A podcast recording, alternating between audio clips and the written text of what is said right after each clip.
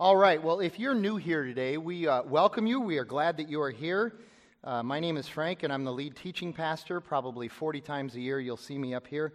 Uh, otherwise, you'll see uh, Sean Myers or uh, somebody else. And uh, before we get started, we're going to be in Colossians chapter 1 again today, but also we will be in Ephesians chapter 3 and 4 for a little bit of time towards the end as well. So you can just be looking forward to that.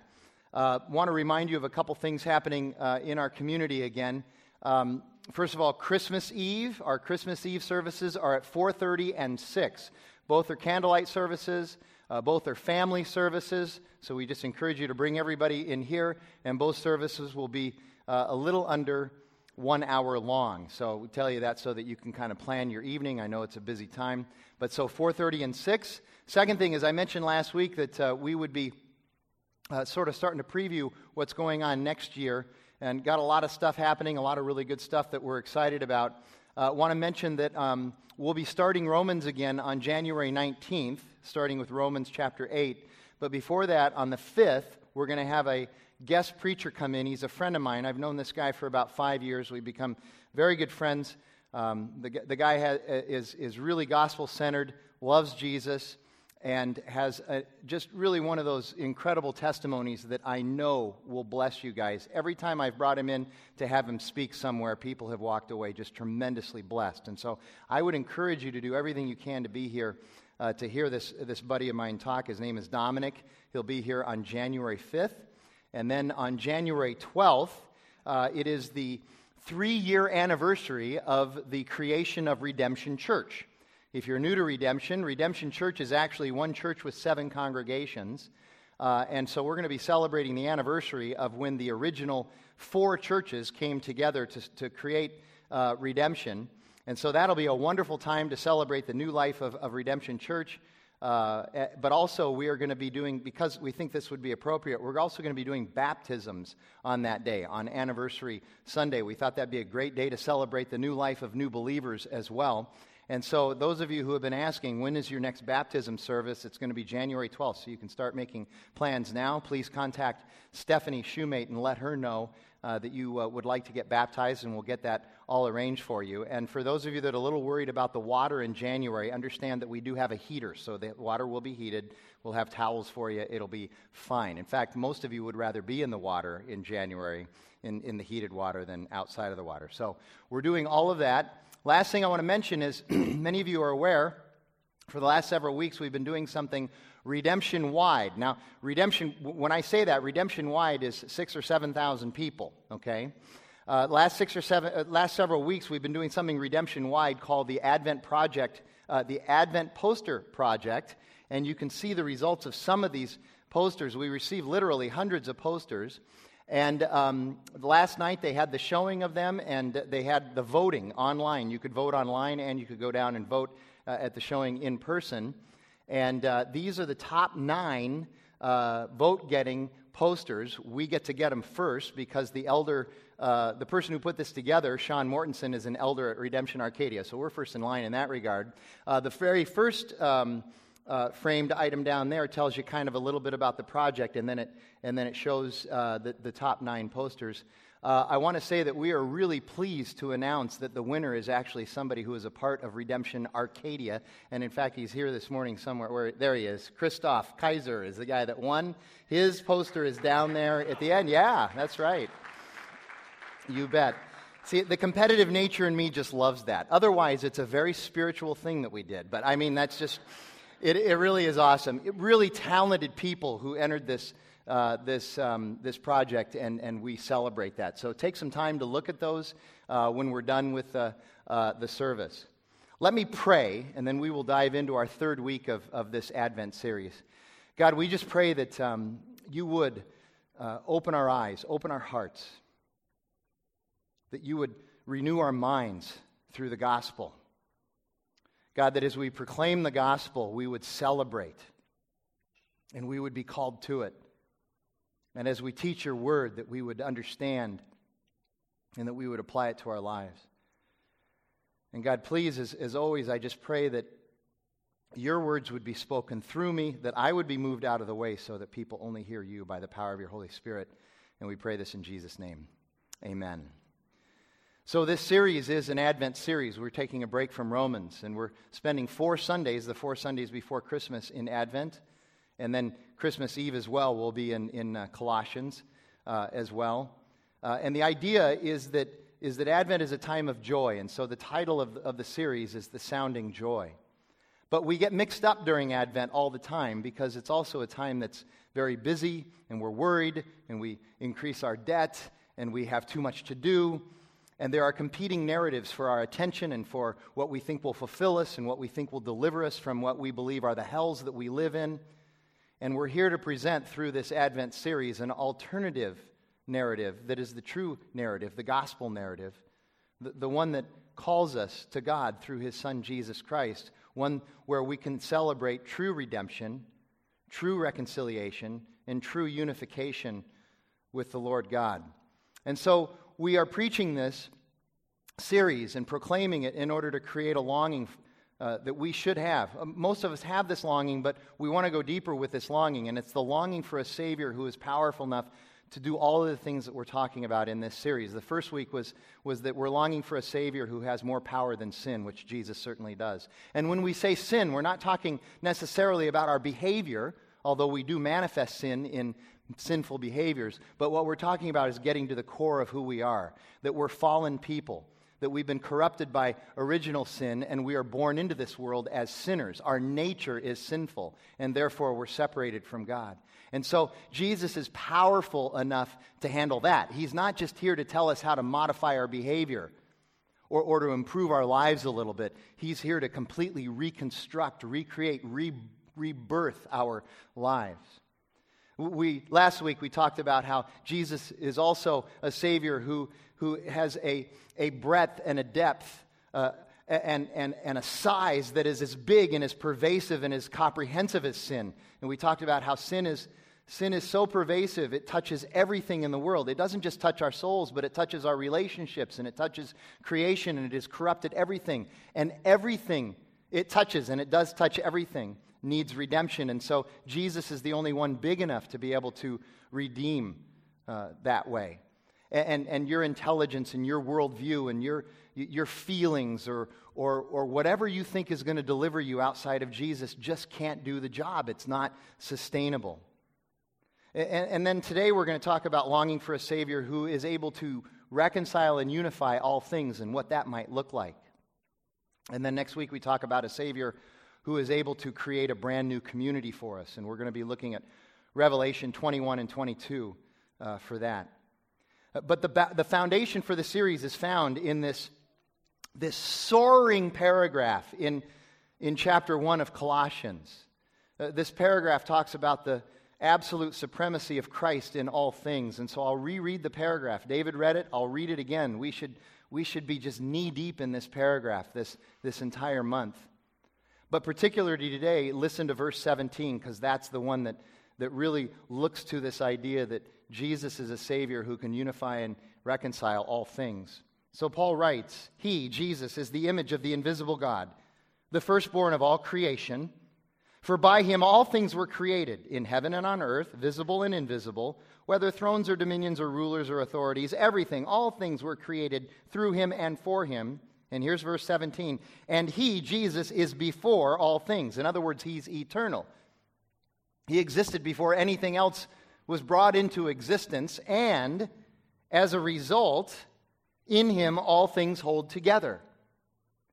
Because he's before everything, he's eternal, and because he created everything, he can hold all things together. He is the only one powerful enough to reconcile and unify all things, to take the disintegration that we experience in this world and bring integrity to it, bring wholeness to it, bring harmony to it, to make things the way they're supposed to be, not the way they are now. And then it continues, verse 18, and he is the head of the body, the church. He is the beginning, the firstborn from the dead, that in everything he might be preeminent or supreme. For in him all the fullness of God was pleased to dwell, and through him to reconcile to himself all things, whether on earth or in heaven, making peace by the blood of his cross. And so, one of the main uh, narratives that we're really going after and trying to talk about during this Advent season is the narrative of consumerism and materialism, and that, that uh, consumerism is somehow going to deliver us from, from the hells that we think we live in. And, please understand, we're not telling you to be anti consumeristic or anti uh, material things. We're just saying that, that, uh, that instead of consuming to live, we should quit living to consume. We're, we're not anti material things, but we are anti materialism, thinking that our salvation, our deliverance is going to come in the acquisition of more and more and more and more things. There was a video that somebody showed me on YouTube. Uh, it's it's a, a video, something about the cycle of things and garbage and all of that. It's about a 20 minute video. But in the middle of that video, that 20 minute video, is about a one minute section that really spoke to me about this idea of how consumerism is self perpetuating. How no matter how much we acquire, we always need more. I talked last week about Jim Elliot's line where he says, Needs multiply as they are met. The more we acquire, the more we have to acquire.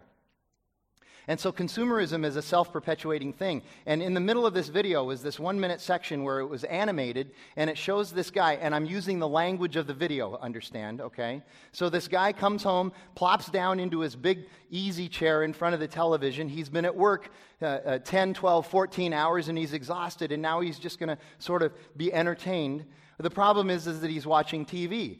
And, and in between the four, five, six, or seven minutes of the program that he's watching, he's bombarded by 10 or 12 commercials. And every commercial has the exact same message for him You suck. But we have all these products over here that you could acquire and then you wouldn't suck anymore. So get up out of your chair and go out and buy these products so that you don't suck. And so he gets up and he goes to the mall and he goes on a spending spree and he buys all this stuff so he doesn't suck anymore. But then the next morning he realizes I have to go to work now so that I can pay for all of this stuff that I just bought because I suck and I don't want to suck. And then he gets home from another 10 or 12 or 14 hour day, plops himself down into the chair, and guess what? He turns on his television and they tell him the exact same story. Hey, you still suck. You may have gotten that stuff over there, but now you need this stuff and this stuff. And there he goes. He gets up and he has to go back to the mall. That, that's just this vicious cycle of consumerism. And it's a lie that we suck because in the gospel, we are made complete and whole.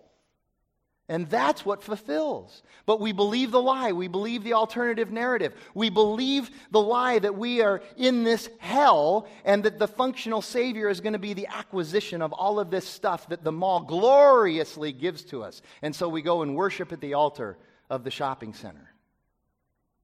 And that is not the way it's supposed to be. That's not how God designed us, the way we're supposed to be originally. It's not what He intended. And again, I talked about this last week, but I'll say it again because it's so important to understand. Sin corrupts us without us even noticing. And I'm not talking about the areas where it's obvious in our life that sin has corrupted us, when we steal or lie or, or commit adultery or whatever, those, those big sins that are obvious. I'm talking about how sin is so subtle that it corrupts even little things that we don't even give a second thought to, like worry and consumerism and attitude and it corrupts us without even, with, with, us, with us not even noticing it. it. It's called the creeping ease of sin. We, we become desensitized to it and we just begin to accept it. Uh, we have these, in redemption, we have these things called preaching collectives. And all the pastors, whether they're preaching or not, some of the worship leaders, they get together and we, we talk about what we're going to preach on and we, we exchange ideas and talk about the text. And we had one big preaching collective. We usually meet every week, but we had one big one for this Advent series. We knocked it all out in one day. And when we were talking about this week three, uh, Jim Mullins, who's over at the Tempe uh, congregation, he said, let, let me take you through some exercises to help uh, us understand what we're trying to say during, during this particular message. And so I'm going to take you through the results of some of those exercises today. Here's the first one. He said, just for fun, maybe not so fun for some of us, but just for fun, let's reimagine a world put right. Let's reimagine a world that has been reconciled and unified perfectly by Jesus. Let, us reimagine a world the way it's supposed to be. In fact, pretty sure the inspiration for this came from an essay that all of us had re- uh, read by Cornelius Plantinga titled Sin, Not the Way It's Supposed to Be. Let me read the opening couple of paragraphs for you that kind of set the stage for this idea of reimagining a world where things are put right. In the 1991 film Grand Canyon, an immigration attorney breaks out of a traffic jam and tries to drive around it. He doesn't know where he's going, and he's alarmed to note that w- with each street, it gets darker and more deserted than the last. Then, the nightmare. His fancy sports car stalls. He manages to call for a tow truck, but before it arrives, five local thugs surround his car and threaten him. Just in time, the tow truck shows up, and its driver, an earnest, genial man played by Danny Glover, begins to hook up to the sports car. The thugs protest. The driver of the truck has interrupted their meal. So the driver takes the group leader aside and gives him a five second introduction, uh, I'm sorry, a five sentence introduction to sin. Man, the world ain't supposed to work like this. Maybe you don't know that, but this ain't the way it's supposed to be.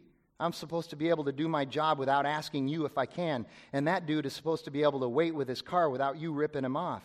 Everything's supposed to be different than what it is here. The driver's summary of the human predicament is just about perfect. He understands the way things are supposed to be.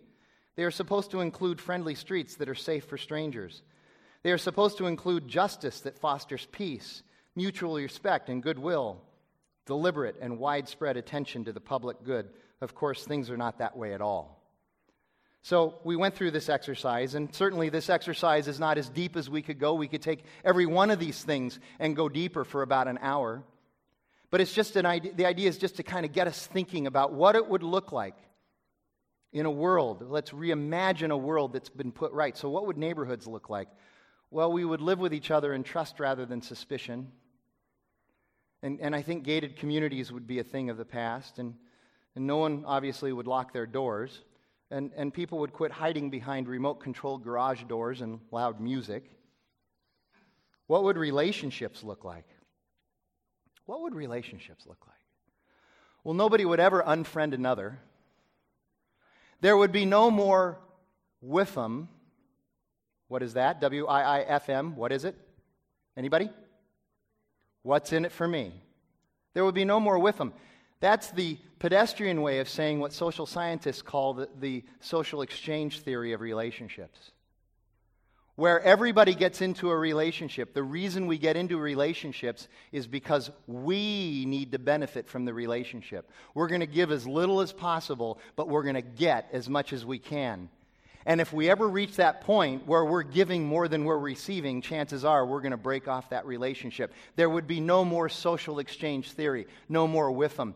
Uh, uh, Tim Keller, in, in his book King's Cross, describes it this way People in a fallen and corrupt world, a world that is not reconciled and unified, what we try to do is we try to get everybody else to orbit around us, making us the center of the universe. But in a world that is reconciled and unified, we begin to orbit around others. That's the idea. What would food look like? Now, I know, I know because I've had this conversation with some people. The first place some people go is, well, there would be no calories and there would be no negative consequence for overindulgence. But I would say that's, that's good, but it's not redemptive. We're thinking too small when we say that. It's, it's not gospel centered. Rather, if food were part of a unified, reconciled, and redeemed world, you and I would no longer hold food as an idol or as something to medicate ourselves against sin and guilt and depression and brokenness. Because those things would be gone and our desires would be changed. And one of my personal pet peeves about food and drugs, there would be no more need for secure packaging. You would no longer have to break into food or drugs in order to be able to eat and use them. You realize the only reason we have secure packaging on food and drugs, the only reason is because of sin. If we lived in a world that was reconciled and, uni- reconciled and unified, we wouldn't have to worry about that anymore. I was living in Chicago in 1981 when the famous Tylenol killer was on the loose. He was going around in, in, in Walgreens and, and Jewel Osco stores putting poison into the Tylenol uh, bottles. And from then on, packaging was changed. Sin did that to us. What would politics look like? I'll steal the comment of one author on this one and then I'll just move on. Here you go. Politicians would tell the truth, praise their opponents, and spend reasonably. Boom! I added the boom. What would work look like? Imagine your workplace without sin. Imagine your workplace redeemed and reconciled and unified. Imagine an environment where the arrogant are humble and there are no hidden agendas. And here you go, think about this. And don't think in negative consequences like I'd be unemployed. Think about how wonderful this would be because there would be better employment available in other areas. Some of you, your jobs would be eliminated if we lived in a world that was reconciled and, and unified. Do you understand that? Think of all the jobs we wouldn't even need anymore. It would be awesome. What would family look like? We could spend hours on this. Well, uh, you wouldn't need name tags at Thanksgiving and Christmas dinners, and the television would no longer be on the altar of the living room. What would singleness look like? I'm going to spend a little time on this one. And here's my proposal. Let's not talk about what singles should do in order to put singleness right. Let's not talk about that. Instead, let's talk about a culture where, singleness would be valued differently than it is in our culture today. In other words, the onus for this one is on us married people. Now, this isn't to say that singles aren't sinless, they aren't. This isn't to say that all singles have a perfect world, uh, biblical worldview. They don't except for maybe Eugene and Stephanie, but outside of them, there are no perfect singles worldviews, okay? But in a Christian context where it seems like family and marriage is almost always valued above being single, I would rather start there. And understand, I'm married, so you married people, you have to listen to me, okay? So, singleness would be something that traditional Christian married people would respond warmly to rather than awkwardly or condescendingly or like, oh, I need to fix that or I need to fix them up. ChristianMingle.com would go away. Not that I'm bothered by that, it's just it would, there wouldn't be any need for it. And the reason is because singles would find family in their local faith community, and that faith community would respond appropriately. And if the singles decided that they wanted to find somebody to be married to in that faith community, they could do it without a lot of added tension. Singles would be seen as equals in all aspects of the faith community, and they would diligently attend and warmly be warmly welcomed in all home groups, which is our version of the RCs, the redemption communities. And we realize that no one is ever really single, at least, at least not in the way that it has mostly been defined. Rather, we're all in community, and it's one of the things that's actually displayed in the Bible where God uses single people, Jesus himself included. By the way, just over two years ago, the United States passed a demographic milestone. There are now more than 50% of adults in the United States single than married. So if you have a church that's only interested in going after married people with families, you're cutting out more than 50% of your mission field by doing that. And it's not the true gospel.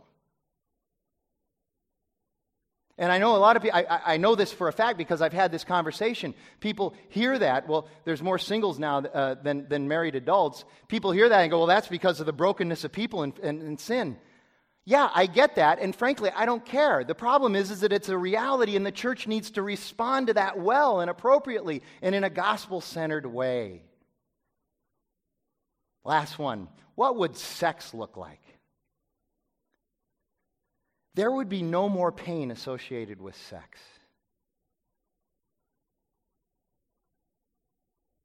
Foolishness would be replaced by wisdom. We are so foolish about sex, yet we proclaim to be wise about sex. Here, here's one of the ways that we proclaim to be wise. You know, you should live with somebody before you get married to make sure that you're sexually compatible so that, the, so that your sexual compatibility doesn't become an issue and you get divorced because of it. It's so wise. Why is it then that every study ever done on this issue shows that the divorce rate is twice as high for people who live together before they get married as people who don't live together before they get married. Why is that? We think we're so wise, and yet we are so foolish when it comes to sex. Here's something else that would change our desires would be redeemed. Our sexual desires would be redeemed. Somebody said after the first service, so does that mean that porn gets redeemed? Pornography gets redeemed? No. It doesn't get redeemed, it goes away. There's no longer a desire for it. Whatever, whatever is pushing that desire is gone. So porn goes away. Another industry where jobs are lost. Here you go. Covenant would replace transactionalism. You ever, you ever stop and think about how much transactionalism drives our understanding of sex rather than covenant, which is what Christ calls us to. Our desire would be for wholeness and holiness and harmony and thoughtfulness, and, and there would be no more abortion. So, what is the common denominator for why none of these things look this way now? It's sin. It's sin. It's, it's the parasitic nature of sin. Sin is a parasite. The Greek word for parasite literally means one who sits at someone else's table. Sin is always sitting at our table. And it's sitting at our table, sucking the life out of us, all the while telling us that it is the path to life. The problem is sin. And again, it's, it's the nature of sin that we are that we live with and are born with. It's not necessarily the behavior, but that is, although that's a problem.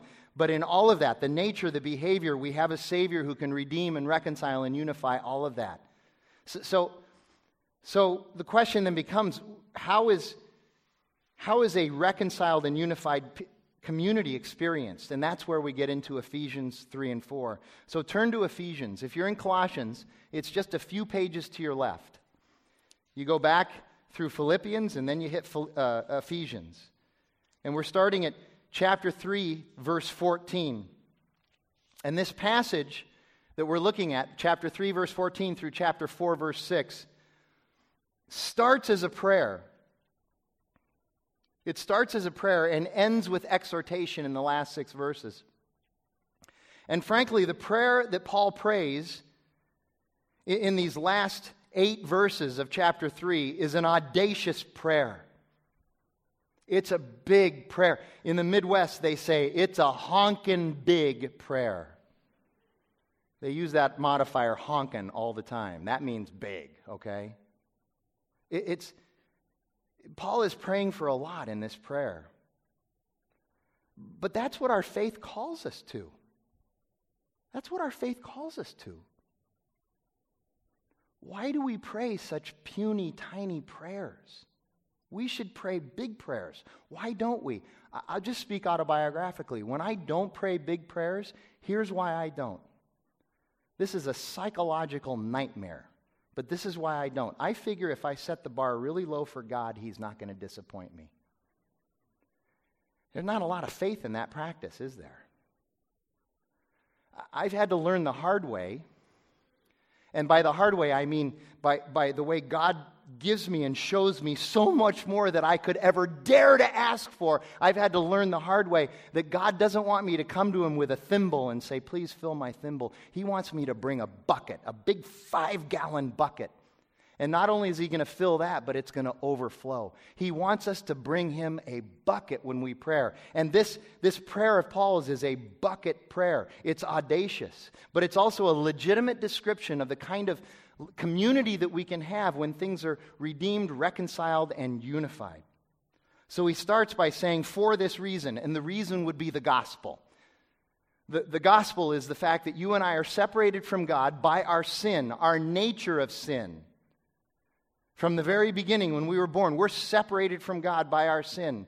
But in His love, God sent His Son, Jesus, to be born, which we celebrate at Christmas, the first Advent to live the perfect life and to die the perfect sacrifice for our sin on our behalf so that we don't have to do that. And then he's raised from the dead to give us eternal life. But the fact that he's raised from the dead also promises that he's going to come again, the second advent. He's going to arrive again. And that's what we place our hope in, the, the second arrival.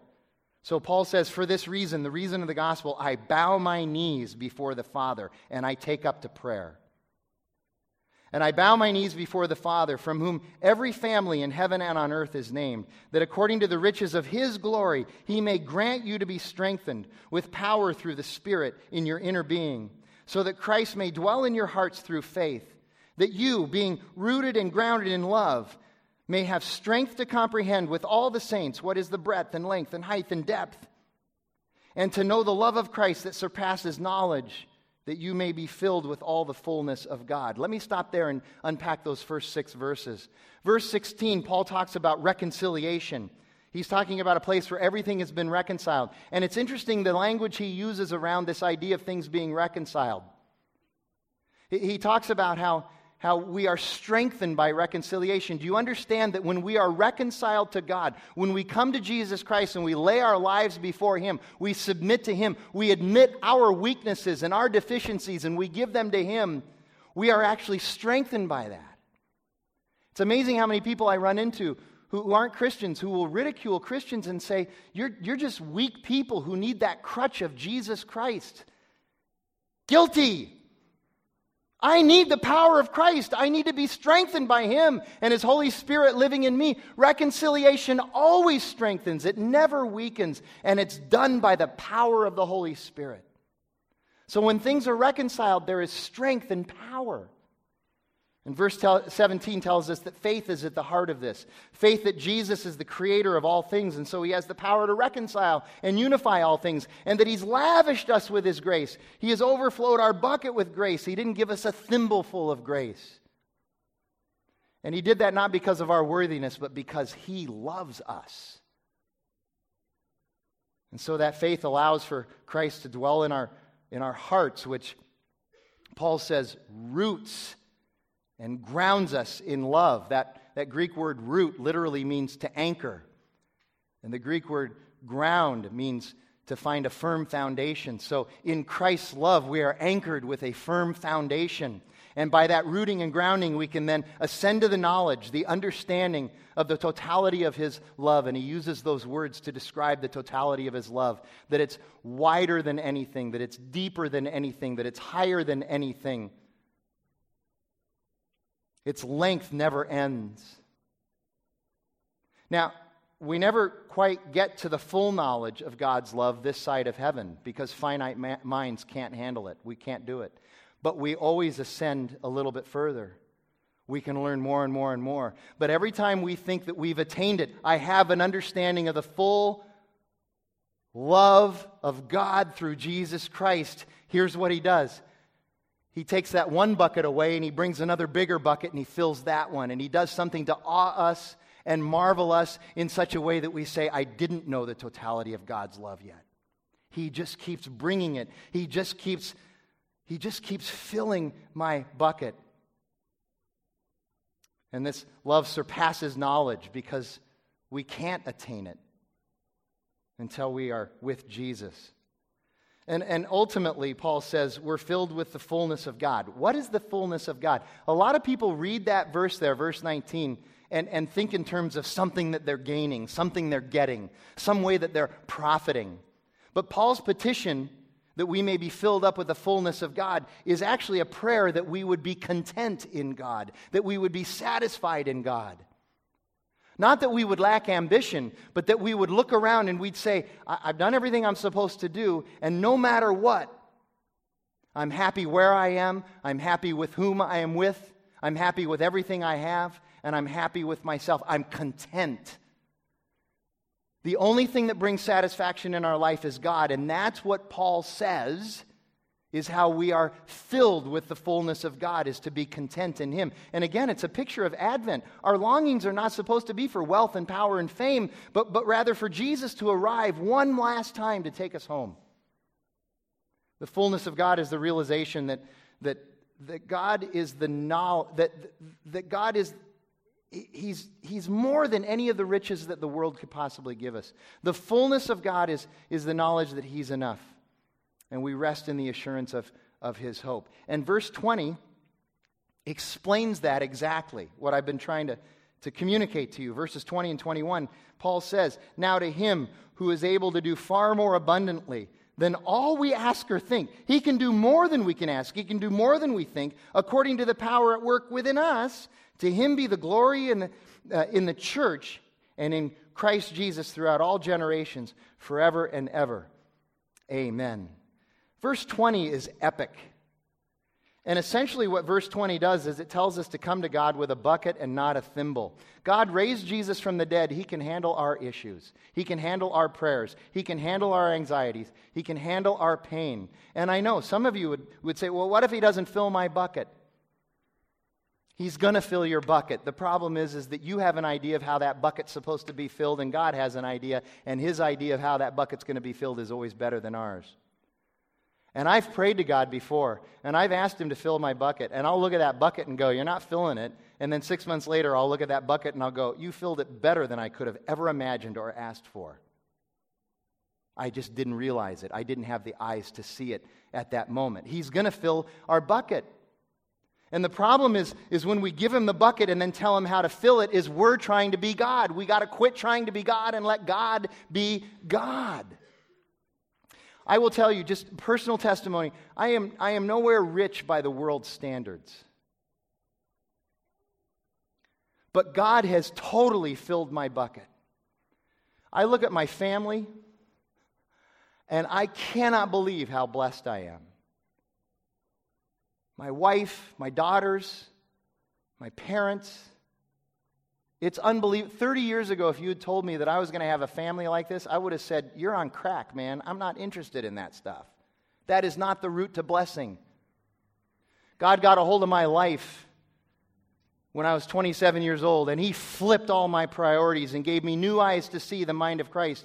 And He's filled my, my bucket with my family. He's also filled my bucket with this church every time I think that Arcadia has done something magnificent, God leads you to do something even more. And it's not just Arcadia, it's, it's being a part of, of the big R redemption, the seven congregations, and everything that we're doing. It's amazing.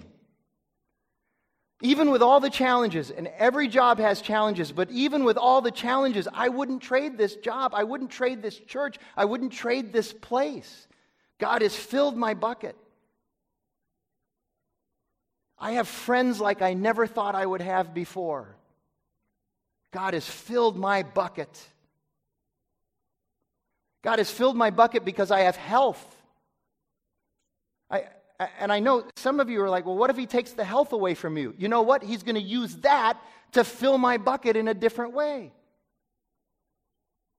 And I know some of you are like, well, that's not even going to be an issue in the future. I just read that essay that said that the person who's going to live to be 150 years old, the first person in the history of the world who's going to live to be 150 years old, has already been born. Yeah, it's me. But so what? So I get an extra 60 or 70 years. I'm still going to die. All of us, our health is destined to degenerate. That's what this world is about. Here you go. Here's how a friend of mine says it We are all destined to bag, sag, and drag, but God is going to fill our bucket even with that. God has filled my bucket. And then verse 21, it's amazing. Paul says, This is all for the glorification of God. The church, he says, is in the business of glorifying God. One of the challenges we have in, in Western culture is the number of churches that have chosen to glorify the people who attend the church rather than to glorify the reason the church exists, which is the head of the body, Jesus Christ Himself. Redemption is in the business of glorifying God through His Son, Jesus Christ. But here's what's really interesting about that. Here's the best part of it by privilege in Christ, God uses us in the church for his glorification. It is through us that he is re- reconciling the world to himself, and we are a part of that glorification. We just have to get our priorities straight. Paul now transitions into these first six verses of chapter 4 into exhortation, but the result is the same as the prayer. Listen to what he says about a place that's been reconciled and unified and what it's like there. I, therefore, a prisoner for the Lord, urge you to walk in a manner worthy of the calling to which you have been called, with all humility and gentleness and patience, bearing with one another in love, eager to maintain the unity of the Spirit in the bond of peace. There is one body and one Spirit, just as you were called to the one hope that belongs to your call, one Lord, one faith. Are you hearing a theme here? One baptism, one God and Father of all, who is over all and through all and in all. Paul says he's a, he starts this section by saying he's a prisoner of the Lord. It's a double entendre of sorts because he is a prisoner in Rome because he's been proclaiming the gospel. He's literally behind bars, but he's also a prisoner of the Lord in the sense that he has given his life to Jesus. And he says, You are my master. You are my Lord, and I will do whatever it is that you call me to do. And the implication is that if we are saved, if we are redeemed, and if we are unified, we are also going to be prisoners of the Lord. And then verse 2 starts to list the characteristics of someone whose bucket will be filled and, and someone who's, who is part of a unified body of Christ. We are humble. And it's interesting, in, in first century Mediterranean culture, just like today, Humility was not seen as a virtue, it was seen as a vice. You were weak if you were humble. People exalt pride as a virtue, but not in the kingdom of God. God says that pride goes before the fall, but He gives grace to the humble. Another characteristic is that we're gentle. That word gentle literally means power under control. We have power, it's the power of the Holy Spirit but it's also controlled by the Holy Spirit. We have power under control. We're also patient, Paul says. Patience, uh, the Greek word for patience is, is a conflation of two Greek words makros, which means long, and thymos, which means heat, or often related to suffering. So the word translated as patience in Scripture literally means long suffering. In other words, we endure. We bear one another's burdens, and we are eager to maintain unity. And all of those characteristics are distinctly Adventian. I, I made up that word to describe something related to Advent. They are Adventian. They're Adventian characteristics and represent a completely alternative narrative to what our world tells us is important. Advent is countercultural, Advent unifies. And then we see in verses 4, 5, and 6 how this is done, and it's done by one word one. One body, the church, one spirit, the holy, one hope, the second coming, one Lord, the Son, one faith by grace, and one baptism into Christ. So, this is a this is a glimpse of what it would be like to live in a place where all things have been reconciled and unified by a Savior who is powerful enough to do that. He created it, He's before all things, and in Him all things hold together. And it's the only perfect kingdom that anyone has ever imagined that's actually possible, because it's possible by the power of Christ, not us. And in this kingdom, Jesus is the King. Here's another exercise we did in the collective. Imagine a kingdom where you would like to live. What would be the attributes of that king? And this is an important question to ask because if you're going to live in a kingdom, you better know what the attributes are of the king because those attributes are going to permeate culture. They always do, they drive culture.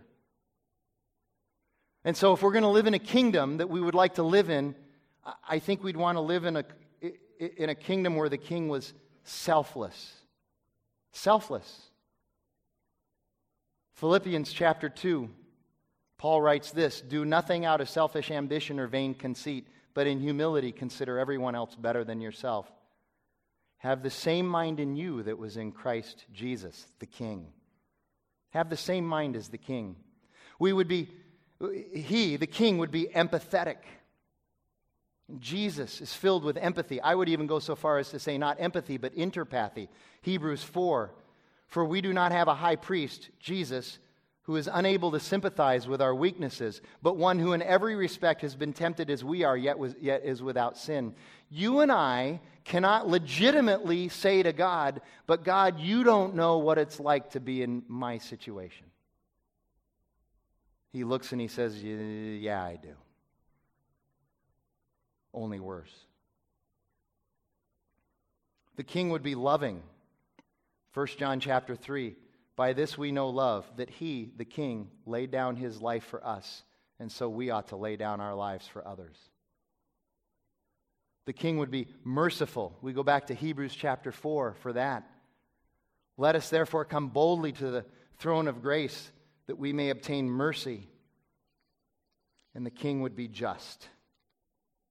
Psalm 33 says, The Lord loves righteousness and justice, and the earth is full of his unfailing love. And so, in a kingdom such as this, that's reconciled and, and unified, we're provided with a larger capacity to serve, not a larger capacity to get. In such a kingdom as this, the, the greatest value would be to know others and to be known, not to use others and be used. That's the kingdom that Jesus came to establish. That's the kingdom that he died for. That's the kingdom that he was raised for. And that's the kingdom that he's coming for again. This is the world reconciled and unified by the only one who can do it. It's Jesus. It is the gospel, it is the good news. And, and, as a result, there's a, there's a call in our lives to understand how different the gospel really is from everything else that we experience. It's different than religion. Religion is abstain, abstain, abstain. Don't, don't, don't. It's also different from irreligion or licentiousness, which is indulge, indulge, indulge. Do whatever you want. The gospel is enjoy because everything's been redeemed and reconciled and unified. Enjoy. Enjoy. So, in a world where everything is redeemed and enjoyed, which is exactly what the gospel intends and what the gospel will do, I have one more collective exercise to take us through. Jim asked us to rewrite some headlines as if Christ had fully restored all things. I'm sure you have some that are better than mine, but here are mine. Affordable Health Care Act is repealed. No one is sick. uh, this one should get some clapping. Um, Congress gets a permanent holiday. No laws are needed. Demand for gun permits reaches an all time low, zero. Now, you, you gun rights guys, just understand I'm not anti guns, I'm pro Jesus, okay? Church denominations' differences melt away. Jesus is the new leader. Here's one. This is a long one, but it's one of my favorites. Art is valued as much as logic, logic is valued as much as creativity, and creativity is valued as much as profitability. Arizona Cardinals win the Super Bowl. I had to throw that one in there. Here's the last one Headlines are no longer needed. Jesus reigns. Why wouldn't we long for that? Why wouldn't we hope for that? Why wouldn't we approach Advent as a time to be reminded that He's coming again, that He's already come once, He's done everything He said He was going to do, He's going to do it again. He's going to come and He's going to put all things right. And we're going to be reconciled and redeemed and unified. Let's pray as Jack and Sean come and lead us into our time of, of response and reflection. God, we thank you that you have a son who's big enough and wide enough to do all of these things. And I pray that you would just Help us to lean into that and to know it and to place our hope in that and to understand that the gospel is true and is real and that it is the one narrative that we can count on. God, give us eyes to see and a heart to embrace that this is true. We ask it in Jesus' name. Amen.